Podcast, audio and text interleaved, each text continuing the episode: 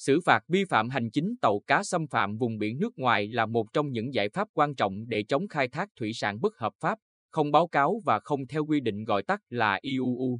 Tuy nhiên, việc thực thi quyết định xử phạt trên địa bàn tỉnh còn bộc lộ tồn tại, hạn chế.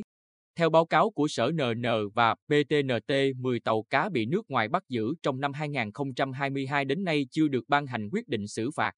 Còn theo thống kê của Phòng Nông nghiệp và Phát triển Nông thôn huyện Phù Cát, trong 5 năm qua, có đến 50 tàu cá của ngư dân ở 4 xã trên địa bàn huyện vi phạm vùng biển nước ngoài và bị nước ngoài bắt giữ. Trong đó, Ủy ban Nhân dân tỉnh mới có quyết định xử phạt 20 tàu nhiều tàu bị xử phạt đến 900 triệu đồng, Bộ đội Biên phòng tỉnh có quyết định xử phạt 3 tàu.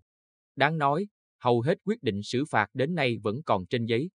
Theo ông Lương Văn Khoa, Phó trưởng phòng Nông nghiệp và Phát triển Nông thôn huyện Phù Cát, dù đã nhắc nhở nhưng hầu hết các chủ tàu cá này đều chây ì chưa nộp phạt.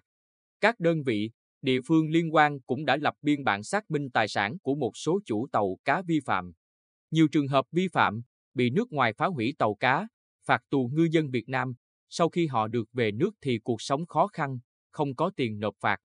Về vấn đề trên, ông Phạm Dân Phó Giám đốc Sở Tư pháp, thành viên Ban chỉ đạo IUU tỉnh, cho rằng những năm qua tỉnh đã thực hiện nhiều giải pháp phòng chống IUU, trong đó tăng cường công tác tuyên truyền, vận động, nên hầu như ngư dân đã biết xâm phạm chủ quyền quốc gia của nước khác là sai phạm. Đáng nói, nhiều trường hợp biết mà vẫn coi thường pháp luật, cố tình làm sai nên cần phải xử phạt nghiêm minh. Theo ông Dân, khi bắt giữ tàu cá của ngư dân Việt Nam xâm phạm, Malaysia tiêu hủy tàu, phạt tù rất nghiêm khắc. Trong khi đó, Việt Nam chỉ xử phạt vi phạm hành chính, tỉnh Bình Định đã có nhiều quyết định xử phạt nhưng chưa thực thi. Do đó, cần xem xét nghiêm túc hơn nữa. Ông Dân cũng lưu ý, việc chậm trễ dẫn đến có khả năng một số quyết định xử phạt đã hết thời hiệu thi hành.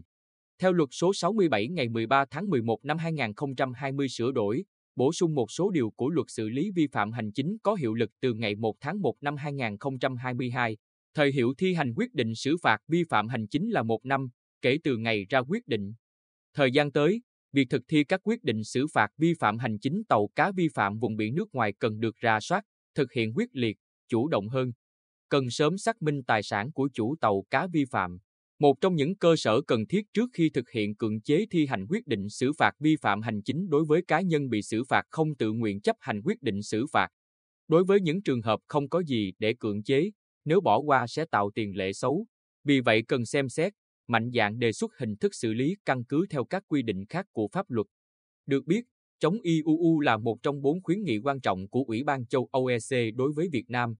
EC đã khẳng định dù chỉ còn một tàu cá Việt Nam vi phạm vùng biển nước ngoài thì sẽ không gỡ thẻ vàng.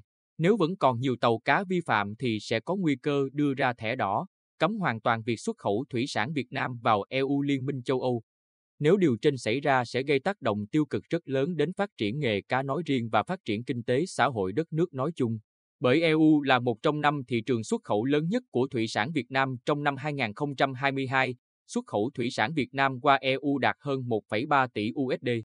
Như vậy, sau khi thực hiện nhiều giải pháp tuyên truyền, ngăn chặn, nếu tàu cá của ngư dân vẫn cố tình vi phạm vùng biển nước ngoài, khai thác hải sản trái phép, liệu có phải là tội phá hoại chính sách kinh tế xã hội? Bởi đây là hành vi làm cho các chính sách kinh tế xã hội của nhà nước bị cản trở hoặc không thực hiện được. Nếu bị khép vào tội này, người phạm tội sẽ bị phạt tù tùy theo mức độ vi phạm theo quy định của Bộ luật hình sự năm 2015 sửa đổi bổ sung năm 2017.